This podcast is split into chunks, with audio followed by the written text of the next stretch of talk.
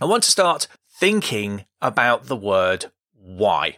Because why is a really powerful word. And if you've got young kids, you'll appreciate that they know the word why is really powerful as well because it's one of their favorite question words. Welcome to the School Behaviour Secrets podcast. I'm your host, Simon Corrigan. My co host is Emma Shackleton, and we're obsessed with helping teachers, school leaders, parents, and of course, students when classroom behaviour gets in the way of success. We're going to share the tried and tested secrets to classroom management, behavioural special needs, whole school strategy, and more, all with the aim of helping your students reach their true potential. Plus, we'll be letting you eavesdrop on our conversations with thought leaders from around the world, so you'll get to hear the latest evidence based strategies before anyone else. This is the School Behaviour Secrets Podcast. Hi there, my name's Simon Corrigan, and welcome to School Behaviour Secrets. It's the Easter break where we work in England right now, so if you're off right now, I hope you're having a well deserved break enjoying lots of chocolatey treats. This week, I'm releasing a quickfire episode where my aim is to give you one idea or strategy to think about and use with your class, all condensed into an easy to listen to 10 minute episode. This week, I'm going to focus on the power of why, why, why, why, why. That was five whys in total, in case you weren't counting. And I want to share with you a really simple approach for understanding what's driving the behaviour of kids in your classroom who might present behaviour that's difficult to manage, who have difficulty in certain situations or lessons, who might have underlying needs, and so on. How to get to the bottom of what's causing those behaviours so we can put in place strategies that address the root cause rather than the symptom. And this approach is open to anyone. You don't need any specialist support, and you can start using to make sense of the behavior you're seeing in your classroom immediately. So, if you're working with kids who engage in low level disruption, have difficulty managing their emotions or whatever, and you've asked yourself, why do they do that? This quickfire episode is for you. I want to start thinking about the word why, because why is a really powerful word. And if you've got young kids, you'll appreciate that they know the word why is really powerful as well because it's one of their favorite question words. When you go anywhere new, that's the question they're most likely to ask relentlessly. Dad, why are there cows in that field? Because the farmer keeps them to make milk. Why does the farmer want to make milk? Because that's how he makes his money. Why does he make his money that way? Because he enjoys farming and learned those skills when he was young. Why did he learn those skills when he was young? I guess his mom or dad were farmers. Why were they farmers? And you reach a point where you're like, like, I just don't know, right? I just don't know. Please stop asking me why. This is exhausting. But there is surprising power in asking the word why repeatedly and asking why five times specifically. Quick story.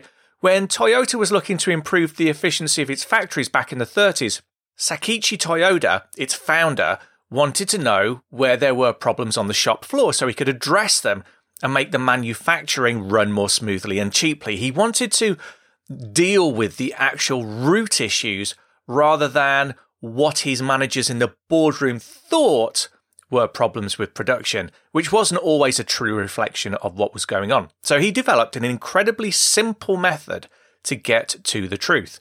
He would keep asking the question why five times. Here's a quick example. Um, in the factory, the whole production line kept having to stop, particularly on a Thursday. Why? Well, the exhaust pipes that the fitters needed were late, so they couldn't be put onto the cars, and then every process after fitting the exhaust pipes couldn't take place, so the whole production line had to stop. Why are the exhaust pipes late? Because making exhaust pipes takes longer than the managers plan for. Okay, so now we're getting somewhere. This is our third why. Why does it take longer to make exhausts than we plan for? Because we keep running out of nickel alloy. Why do we keep running out of nickel? Because nickel is used in the production of engine valves as well, and we're already using all the nickel on order from our supplier. Why can't they supply any more nickel? They can, but they need to know six weeks in advance how much we'll need. So we need to plan ahead and get better at predicting how many valves and exhausts we'll need based on historical data. And now we've arrived at a solution. See how simple that was? By simply asking why five times in a row, you move from the symptom to the underlying issue really quickly.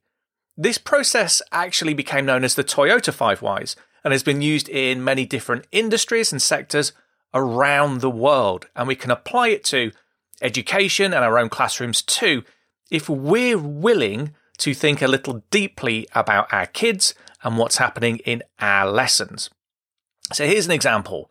We've got Caden who engages in lots of task avoidance, doesn't want to do the work that he's given out. So why does Caden keep walking around the classroom instead of doing his work? Because he doesn't want to do the work. Right, well, so far, so surface level. So now let's ask why again. Why doesn't he want to do the work? Because he doesn't want to get it wrong. Okay, why doesn't he want to get it wrong? Because getting things wrong makes him feel anxious, and he doesn't want to show that to the other children. Why does getting things wrong make him feel anxious? because he believes getting the work wrong is evidence that he is a bad person. Why does he feel like he's a bad person? Because there was trauma in his early life which led him to developing this unhelpful belief. So, now we've done that exercise, we can either focus on the work avoidance by telling him off, doling out detentions, or we can engage in the five whys exercise and really dig down into what's causing that behavior. And you know what? if we as a school maybe got Caden some emotional input, some mentoring or therapeutic work, we might be able to help him move away from that unhelpful belief. And then, as a result of doing that, the task avoidance disappears because that was a surface level problem and the deeper underlying cause has been dealt with. And when we deal with the underlying cause using the five whys, we'll also probably eliminate three, four, five other behaviors as well to boot. So the next time you're working with a child in class and they're engaged in task avoidance or walking out, or they become dysregulated, or they refuse, don't ask yourself why they're doing that.